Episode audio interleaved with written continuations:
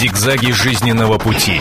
Ситуации, требующие отдельного внимания. Информационно-аналитическая программа «Особый случай».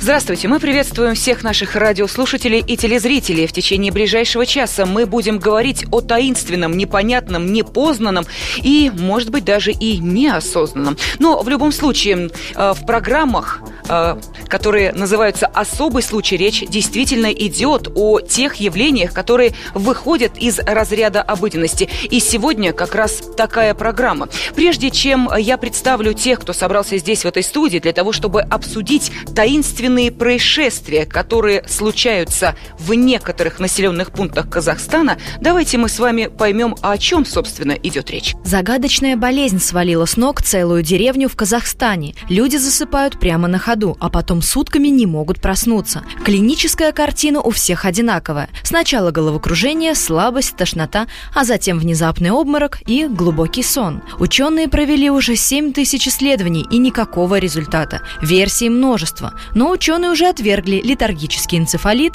зверствовавший в средние века, влияние вышки сотовой связи и наличие какого-нибудь особенного газа, скопившегося под поселком в шахтных тоннелях. Настроение в поселке панические. Местные жители пытаются продать дома. Однако о Калачах уже поползла дурная слава. Жить там никто не хочет даже бесплатно. Люди в отчаянии призывают на помощь экстрасенсов. Минздраву доверяют не до конца, считают, что чиновники скрывают от них правду. По поселку ходят самые невероятные слухи. Одни уверены, что это кара небесная, другие, что виной всему инопланетяне. Боятся всего, даже передатчиков сотовой связи. Наш обозреватель Ульяна Скойбеда побывала в загадочном месте и провела собственное расследование. И, разумеется, сегодня с нами в студии обозреватель «Комсомольской правды» Ульяна Скойбеда, которая не побоялась отправиться в эту спящую деревню. Здравствуйте. Ну, а также нам не обойтись и без экспертов, э, людей, которые помогут нам или подтвердить, или опровергнуть существующие версии. Итак, с нами в студии Виктор Приказчиков, специалист по геопатогенным зонам, и Михаил Плоектов, сомнолог, доцент кафедры нервных болезней Первого медицинского университета имени Сеченова. Я э, Елена Фонина. Но сейчас, Ульяна, обращаюсь, конечно, к тебе в первую очередь. А, скажи, пожалуйста, страха не было а, поехать туда? Ведь э, то, что происходит с людьми, по, э, по крайней мере, пока никто не может э, дать более-менее вразумительный ответ, от чего и почему это происходит. А ведь спят люди вне зависимости от пола, социального положения, возраста и так далее. Лена, никакого страха не было. О чем тут может быть речь? На этот счет были только шутки поехал туда, смотри, не усни. Хотя там был такой случай, что э, в этот поселок приехал зять из города Еселя, то есть из райцентра. Приехал к теще попариться в бане и уснул. Такое было. Да, спящий журналист «Комсомольской правды», я думаю, что это была бы местная это казахстанская сенсация. на себе, это здорово. Я была бы только рада. Нет, мы рады, что с тобой ничего не произошло. Итак, э, Ульян, теперь серьезно. Что ты там увидела? И, э, собственно, какие основные версии выдвигают сами жители? И э, какую версию выдвигаешь ты? Я бы сразу хотела сказать, что местных жителей очень раздражает вот такие вот желтые версии, которые прозвучали в установочном сюжете. Там никто не зовет экстрасенсов, там никто не верит в инопланетян. Эти люди шахтеры, которые добывали уран. И люди, как ни странно, химически грамотные. Они ждут только научного объяснения, они выдвигают версию там, либо э, какие-то выделения из рудника. Ну, вот я могу прочитать, что нам написали жители поселка на сайте. Затоплен рудник. Рудоуправление номер 4, рудник 1. А, добывали уран. При контакте с водой стенок выработки происходит выделение газа радон-222, который является наиболее опасным для человека. При полураспаде э, образуется цепочку распада радона тоже указывают. Радионуклеиды попадают в воду с 1980 года, тогда была закрытая скважина достигли артезианских скважин.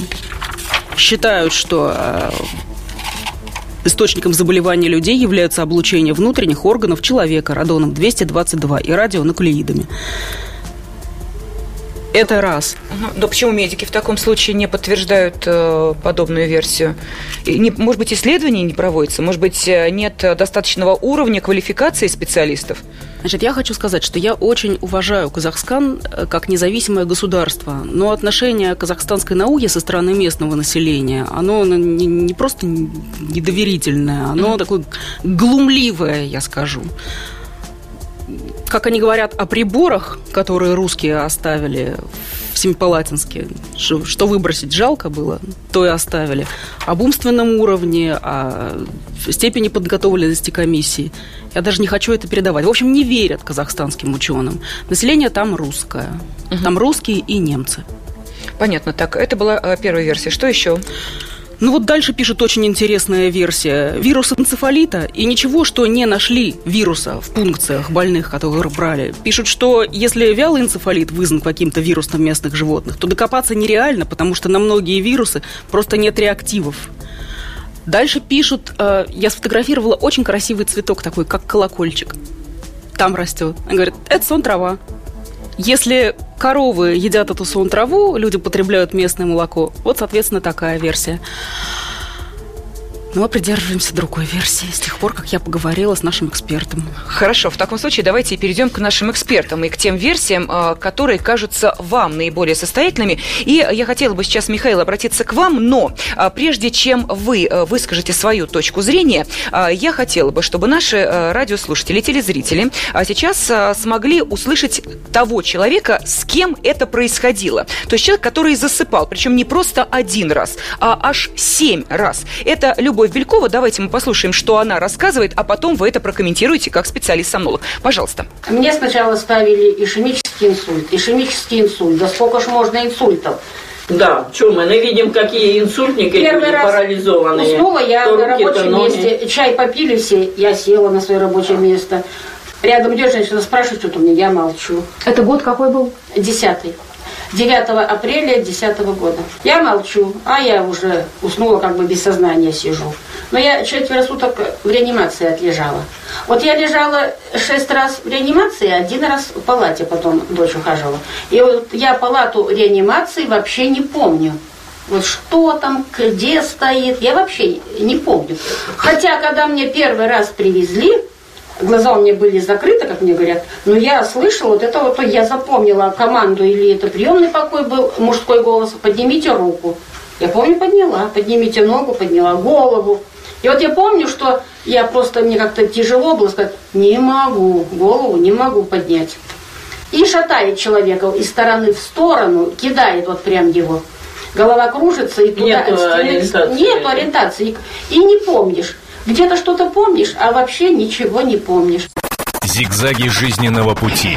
Ситуации, требующие отдельного внимания. Информационно-аналитическая программа «Особый случай» таинственные происшествия, которые случаются в некоторых населенных пунктах Казахстана. И с нами в студии обозреватель «Комсомольской правды» Ульяна Скойбеда, которая не побоялась отправиться в эту спящую деревню. Виктор Приказчиков, специалист по геопатогенным зонам. И Михаил Плоектов, сомнолог, доцент кафедры нервных болезней Первого медицинского университета имени Сеченова. Я, а, Елена Фонина, ну вот, одна из жительниц того населенного пункта в Казахстане, в котором происходят эти таинственные таинственные засыпания, причем, видите, человек спал уже не один раз вот таким таинственным образом. Сейчас э, рассказала, что с ней происходило. Зовут ее Любовь Белькова. Пожалуйста, доктор, э, ваш диагноз. Э, что вы сейчас услышали? Какие сомнения возникли? Какие вопросы, может быть? И какая версия вам кажется наиболее состоятельной? Все хочу услышать леденящие души, засыпание, такой эпитет, так и просится на язык. Ну, информации, конечно, недостаточно, чтобы делать какое-то медицинское заключение. Но что сейчас, как-то мне не очень понятно, что настораживает. Ну, вот э, из той информации, что я получил от Ульяны в предварительном разговоре, оказалось, что э, было достаточно много случаев, да, все они длились несколько суток, вот, и э, потом э, эти люди выходили из этого состояния, были совершенно здоровыми. То есть никаких последствий этих состояний нет. Ну, по крайней мере, вот сейчас мы э, видели, что женщина ну, разговаривает хорошо, все э, вспоминает, рассказывает. Как но это у взрослых нет, с детьми там да. несколько иной случай, но я думаю, что мы об да. этом чуть позже расскажем. Да. Угу. То есть некое загадочное состояние, которое длится несколько дней, а потом бесследно пропадает. Да, и у некоторых людей оно возвращается вновь. Ну, все-таки, если бы речь шла о каком-то отравлении, вот, ну, так легко бы они не отделались чудесным образом. Вот. Если бы речь шла о неврологическом заболевании серьезном, вот здесь упоминался эпидемический энцефалит, действительно, это состояние, эпидемия, которая пришлась на а, время Первой мировой войны, энцефалит эконома его еще называли. Вот, э, э, люди либо а, были очень сонливыми, потому что это, э, и поэтому назвали это состояние летаргическим энцефалитом, либо, наоборот, некоторые страдали от бессонницы. Вот. И это состояние было связано с поражением определенных мозговых центров, которые управляют сном и бодрствованием. Но причины этого энцефалита так и не нашли. Сейчас э, описаны там, несколько сотен случаев вот, за прошедшие годы, там, за прошедший век, получается, э, этого состояния, но оно все равно очень редкое, маловероятно, и, опять же, так легко бы этот энцефалит не прошел бы вирусный. Вот. Если говорить о возможной токсической э, энцефалопатии, то есть ситуация, которая развивается при употреблении ну, каких-то продуктов, содержащих тяжелые металлы чаще. Опять же, это состояние постепенно а, нарастающее, постепенно ухудшающееся, да, и так легко, без, без, без очевидной причины, опять же, из него не выходит. То здесь вот э, то, что мы слышим, э, противоречит, ну, классическому представлению невролога, например, да. Еще, ну, что здесь не очень нравится мне, ну, как-то идет в разрез с моими представлениями, о, том, что, так сказать, эти симптомы то появляются, то исчезают. То ноги слабые, там, рука не поднимается, то память есть, то памяти нет.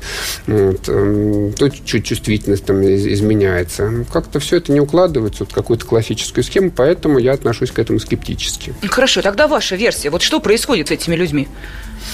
Ну, э, более вероятно, что э, вот эти ситуации могут быть индуцированы вот э, некими представлениями, что ли, да, о вреде там вот, чего-то вокруг, да, вот. И вот каждый человек, ну не каждый человек, а вот люди, которые живут в этом месте, они в соответствии с своими представлениями о том, как это им должно вредить, они демонстрируют вот эти вот проявления, как эти проявления должны, так сказать, проявляться, извините за тавтологию, вот, то есть кто, кто-то, может быть, начал таким образом, так сказать, реагировать на, на что-то, может быть, на стресс просто эмоциональный, и потом окружающие, услышав, что вот именно таким образом а, он реагировал, непроизвольно стали повторять такого же рода поведение.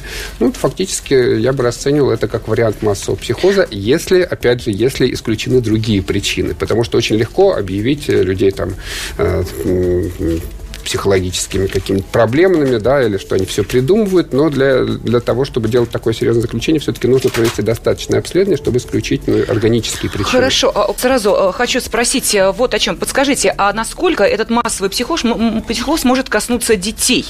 А, потому что сейчас мы услышим, что рассказывает мама одного из мальчиков. Мальчика зовут э, Рудольф, а, маму зовут Наталья Байринос. И давайте вот мы сейчас услышим, как она рассказывает о том, что происходило с сыном, а вы э, затем прокомментируете да. все, что мы услышали, пожалуйста.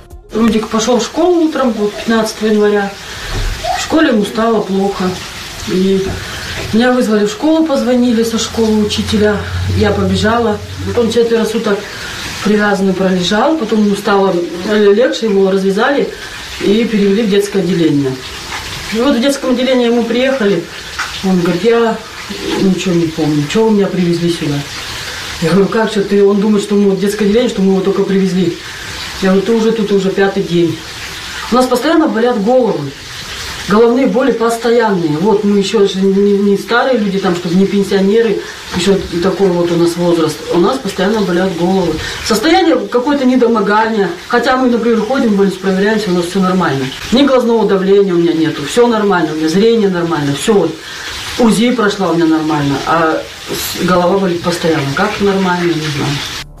Итак, у ребенка были галлюцинации. Эм, то же самое мы э, знаем вот из материала Ульяны, да, э, тебе рассказывали э, в том числе о том, как дети тяжело переносят вот это сонное состояние, какие кошмары им там видятся. Это, ну, про галлюцинации сейчас не было речи. Сейчас Ульяна, говорили о том, что выпало подробно. у него из памяти вот эти четыре дня. Про галлюцинации не было речи. Ну, плохо, что этого не дали в сюжете. Там к детям приходили чудовища, руки ребенка ели черви, в постели ползали змеи, летали лампочки. У мамы рос хобот, у мамы было 8 глаз. Ну, я его спрашиваю, сколько у мамы глаз? Что говорится в глазах не двоится. Он говорит 8. А сколько примерно вот таких случаев среди детей было? Вот можете Дети четверо, с галлюцинациями всего двое, вот угу. два мальчика, причем они прямо сразу, 15 и 16 января. Но врачи говорят, что у них были черепно-мозговые травмы в анамнезе, и поэтому они с этим связывают вот эти галлюцинации. Угу. У, у нас... меня Вопрос, а, а как же вот этот массовый психоз может быть, если врачи реально фиксируют токсическую энцефалопатию, отек мозга, гипоксию? Ну, то есть врачи же увидят, что люди притворяются. Ну, как у тебя отек мозга фиксируют-то? Томографией томография, да, смещение там, структур мозговых. Да, ну, это вообще очень обязывающий такой диагноз, вот, отек мозга, да.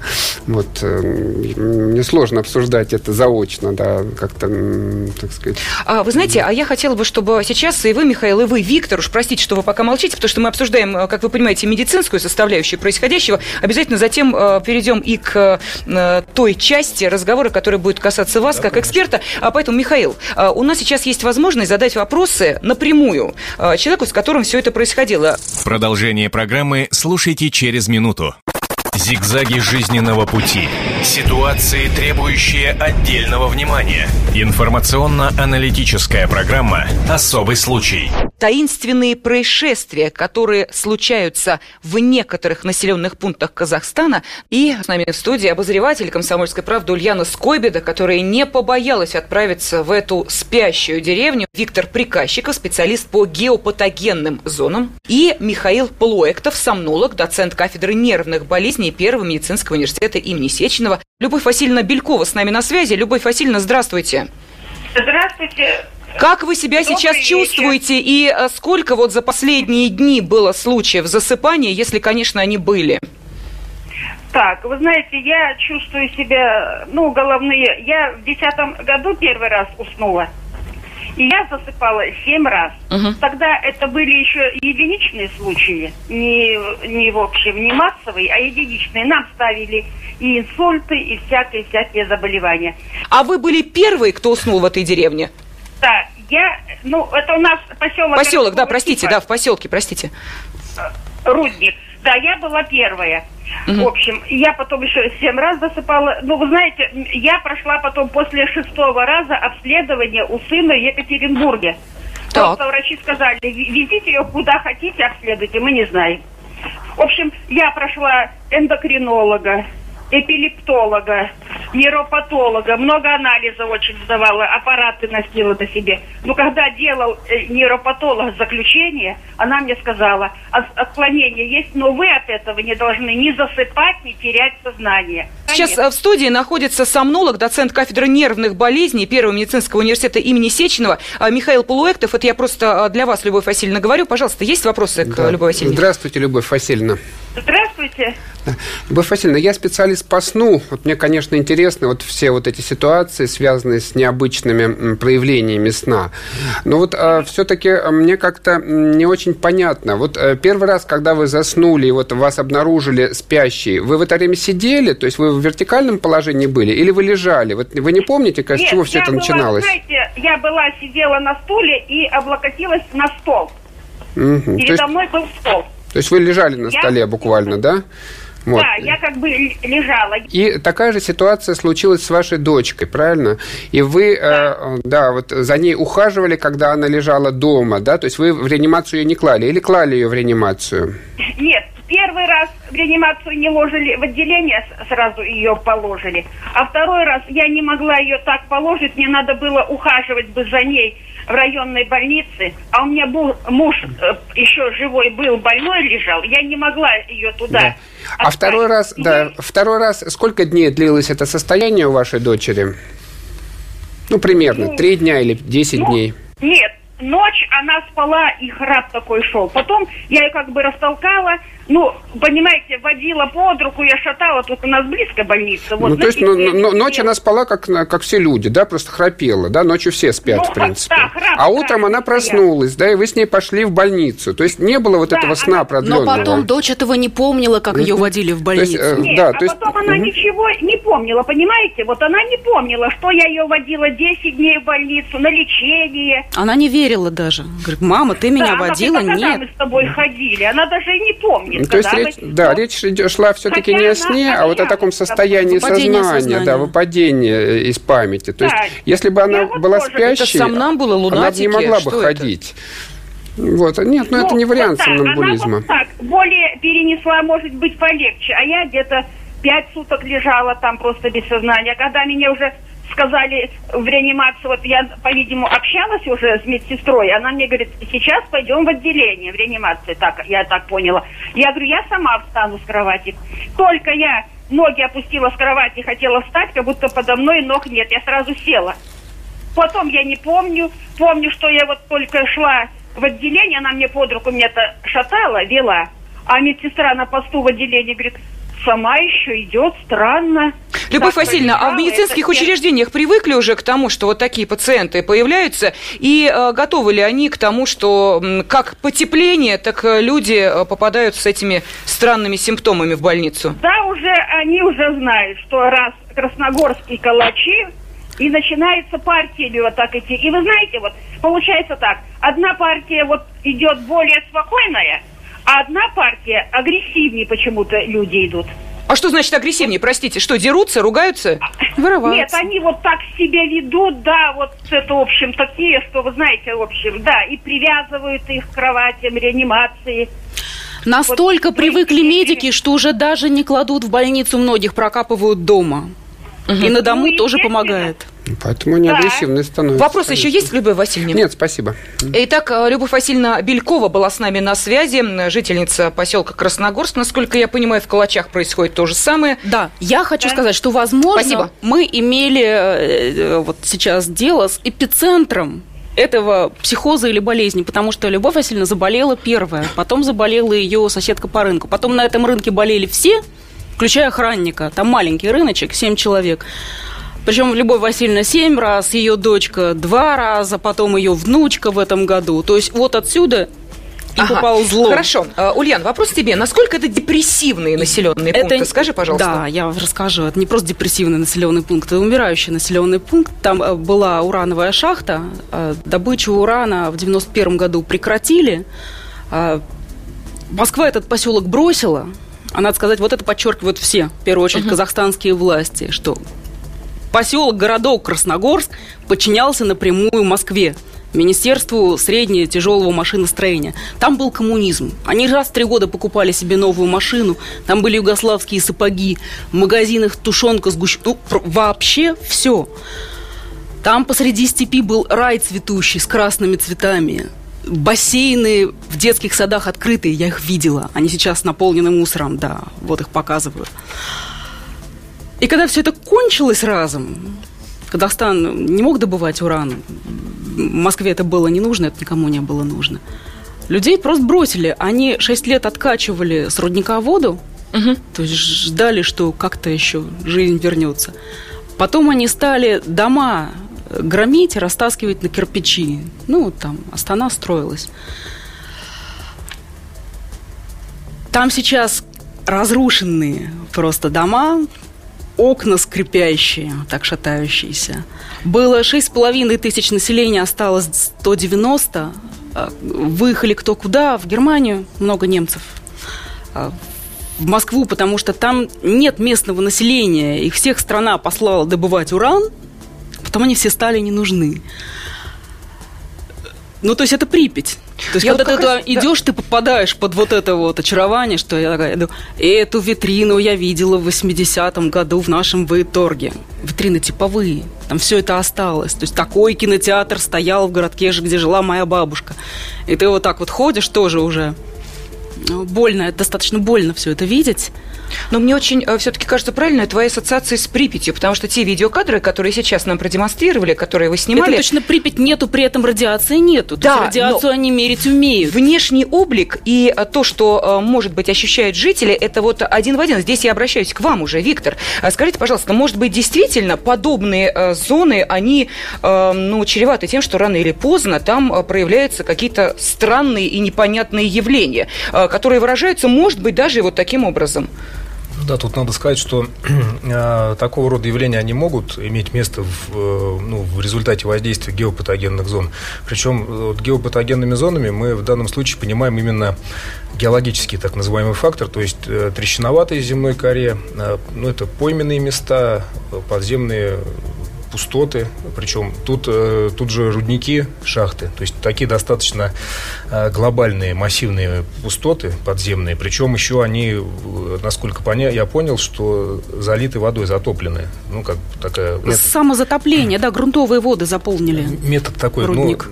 ну, то есть это не специально законсервировали, залили, а именно вот естественным путем. То есть местность сильно заводненная, и опять же тут такая двойная получается зона, то есть геопатогенная и тех патогенной или технопатогенной, угу. то есть связанная с непосредственно с деятельностью человека. Э, но чтобы, как говорится, не плодить сущности и вот ну просто здраво на вещи смотреть, надо, конечно, исключать вот факторы такие, которые на поверхности. Если уран, то вот радиационный фон, там гамма, альфа, как это все в норме? Вот я насколько... Да. Э, радиационный фон в норме несколько превышено содержание радона, но не сильно, среднее превышение. Ну, понятно. Ну, знаете, радон все-таки фактор-то он такой достаточно, как сказать, но он не то чтобы мало изучен, но он существенно естественно, его надо учитывать. То есть вот по радону надо Но это фактор мониторинг. онкогенный. Нет никаких данных о том, что радон вызывает засыпание. Ну, а вот по засыпанию, ну, можно озвучить версию. Вот знаете, э, или, может, вы подскажете, вот э, Любовь Васильевна, да. которая угу. на связи была, она сказала, там, 5-6 дней она, ну, так сказать, да. была в таком состоянии ну, в реанимации, то есть вот. А на протяжении этих э, 5-6 дней вот просто не совсем понятно из контекста, то есть информация не совсем вот картина, она как бы вот есть какие-то фрагменты. А, она говорит, вот я слышала мужской голос, то есть он ей командовал там подними руку. И это, вероятно, в момент, когда ее клали в больницу в приемном покое. Клали, то есть это было первый день, допустим. Потом она 5-6 дней провела, то есть вот эти 5-6 дней у нее, как сказать, мозговая деятельность, в чем она заключалась? Помнит она, не помнит? Амнезия? Нет, она говорит, что она ничего не помнит. Ничего не помнит. Продолжение программы слушайте через минуту. Зигзаги жизненного пути. Ситуации, требующие отдельного внимания. Информационно-аналитическая программа «Особый случай».